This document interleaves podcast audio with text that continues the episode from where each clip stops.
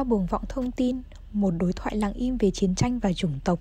Samara Minkin vốn đã mang trong mình tâm trạng lo lắng trước khi cô nhìn thấy một bài đăng Facebook từ một trong những giáo viên cũ của con mình, 7 ngày sau khi Hamas sát hại và bắt cầm tù hơn 1.600 người tại Israel.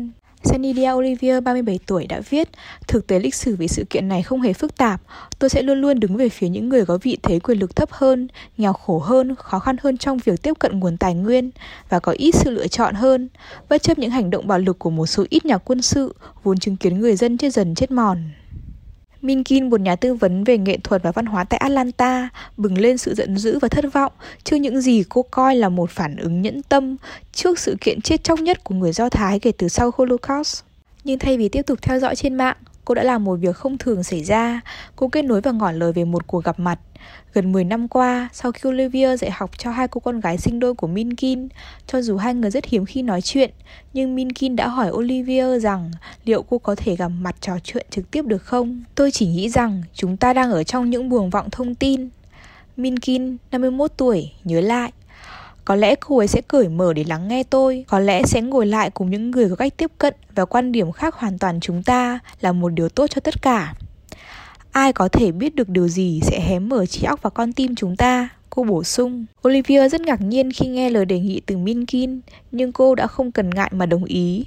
Cô nói rằng cô đã viết bài đăng đó bởi vì đã quá phẫn nộ trước những hình ảnh bạo lực từ Israel và giải Gaza. Cô cũng đang tìm kiếm những câu trả lời cho những điều thương tâm đang xảy ra tại vùng đất ấy.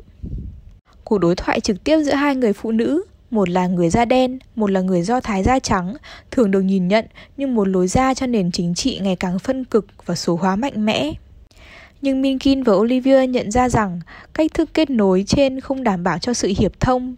Trong gần 2 giờ đồng hồ vào một chiều thứ tư, hai người phụ nữ đã trải qua một cuộc bàn luận về chủng tộc, quyền lực, lịch sử và những mất mát có thể được nhìn thấy đều theo Đảng Dân Chủ Tự Do, vì thế hai người đã tìm thấy điểm giống nhau trong nhiều chủ đề về tranh chấp trong đảng của họ, trong những trường đại học và những công ty xuyên khắp đất nước. Phiên bản đối thoại của họ thì bình lặng và gần gũi hơn, ở đó không có nước mắt, không có ống kính truyền hình, nhưng cũng đau đớn không kém. Hai người đồng ý gặp nhau tại ngôi trường mà Olivia đã sáng lập từ 3 năm trước. Khi đại dịch ập đến, Olivia đã rất thất vọng khi chứng kiến những phụ huynh giàu có phần lớn là người da trắng, trả thêm cho giáo viên để lầm lên những nhóm học tư nhân, làm trầm trọng thêm sự bất bình đẳng. Vào mùa thu năm 2020, cô đã mở ra một trường học nhỏ, giảng dạy theo chương trình song ngữ, giáo dục toàn diện và chống lại phân biệt chủng tộc, tại một địa bàn vốn trước đây là lằn danh phân cách giữa người da màu và người da trắng. Sau khi dạo quanh ngôi trường có bốn lớp học đó, hai người phụ nữ trở về và ngồi trong một căn phòng mà Olivia đã thuê từ một nhà thờ lân cận. Tuy vậy, khi được hỏi về tôn giáo, Olivia đã miêu tả mình là một người vô thần. Họ ngồi đối diện, đầu gối gần như chạm vào nhau trên hai chiếc ghế giản da. Một mảnh giấy lớn trên tường phát thảo các chiến lược và kế hoạch của Olivia cho trường học. Những bức ảnh được đóng khung với những cô gái trẻ da đen đang miệt mài học bên lò sưởi. Cả hai đều không mang theo những câu hỏi được định sẵn như một kịch bản, nhưng mỗi người đều có những mục tiêu riêng. Minkin nói rằng cô ấy một phần muốn Olivia hiểu được lý lẽ về sự tồn tại của Israel và thừa nhận vai trò của chủ nghĩa bài so thái. Olivia thì tập trung vào những hỗ trợ của Mỹ dành cho chính phủ Israel và quan điểm của cô về vấn đề phân biệt chủng tộc cùng với sự đàn áp tại Mỹ có liên quan đến những người Palestine. Tôi có một mối liên kết rất mạnh mẽ với những người bên rìa xã hội, người da nâu, người bị di tản, người di cư, người da đen. Olivia hồi tưởng lại ở phần đầu của cuộc trò chuyện. Chúng ta thường nghe về góc nhìn của những người nắm quyền, còn trường học của chúng tôi thì nhằm mục tiêu cất lên tiếng nói của những người bị tước quyền. Sau đó, Olivia hỏi Minkin về chủ nghĩa thực dân của người định cư và về việc người Palestine bị đẩy ra khỏi nhà mình sau sự ra đời của chính quyền Israel.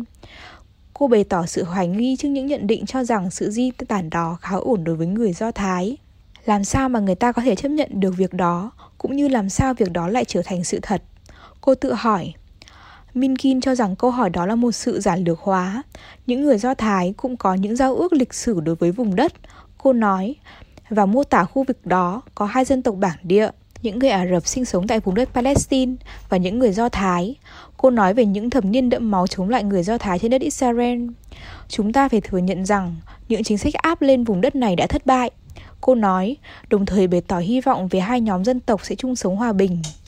Tôi hy vọng rằng khi kết thúc chuyện này, sẽ có một chính sách lớn đến từ những người đáng lẽ nên đánh lãnh đạo chúng ta.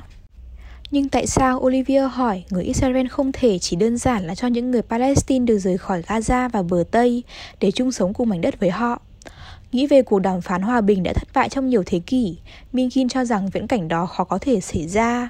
Cô nghĩ rằng họ, là những người Palestine đang sống ở Gaza và bờ Tây, thực sự muốn sống một cách bình yên ở Israel hay sao? Cô phản hồi như vậy. Olivia nói, dưới những khốn cùng tại Gaza, tại sao họ lại không muốn?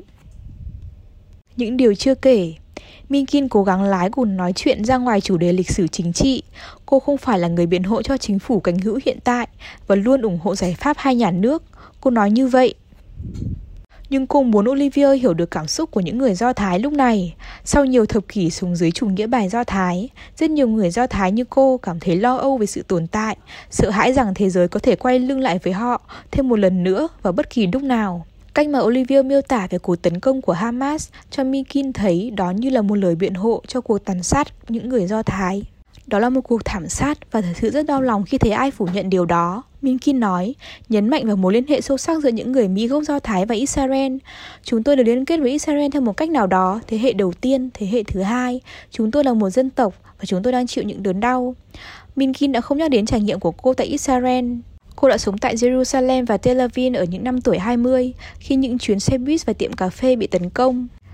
Cô đã tham gia vào đoàn diễu hành nơi Isaac Rabin, tướng lĩnh Israel đã lãnh đạo đàm phán hòa bình với người Palestine và nhận giải Nobel Hòa bình vào năm 1994, bị ám sát bởi một người Israel cực đoan. Minkin nghĩ lại sau đó, Israel là phần cốt yếu trong danh tính của cô, một nơi đã làm lên cô, một quê hương của người Do Thái nơi cô thường xuyên viếng thăm. Cả hai người phụ nữ đều để lại những điều chưa nói. Olivia cũng đã không nói về câu chuyện cá nhân đã bồi đắp nên quan điểm của mình. Em trai của cô, Morgan, đã tham chiến trong 7 năm tại Afghanistan và đã vật lộn với sang chấn hậu chiến tranh trước khi tự sát vào năm 2017. Cô đã thành lập trường Morgan Olivia để tưởng nhớ cậu. Về sau, Olivia nói về những người chịu đựng nhiều đau khổ nhất trong chiến tranh là những người nghèo và người không có quyền lực. Đó là những chiến binh tình nguyện và dân thường lại chỉ được coi là tổn thất ngoài dự kiến. Cảm giác được nhìn nhận Trong nỗ lực mô tả góc nhìn của mình Minkin cố gắng nhấn mạnh về lòng thương cảm mà cô dành cho những người Palestine. Cô lưu ý rằng hai người chị em của cô là những chuyên gia về Trung Đông và có mối quan hệ gần gũi với những người Palestine tại bờ Tây và Gaza. Olivia gật đầu, nhưng thân tâm cô thoáng rụt lại. Câu nói đó gợi nhớ cô về người da trắng, từng nói rằng họ có một người bạn là người da đen.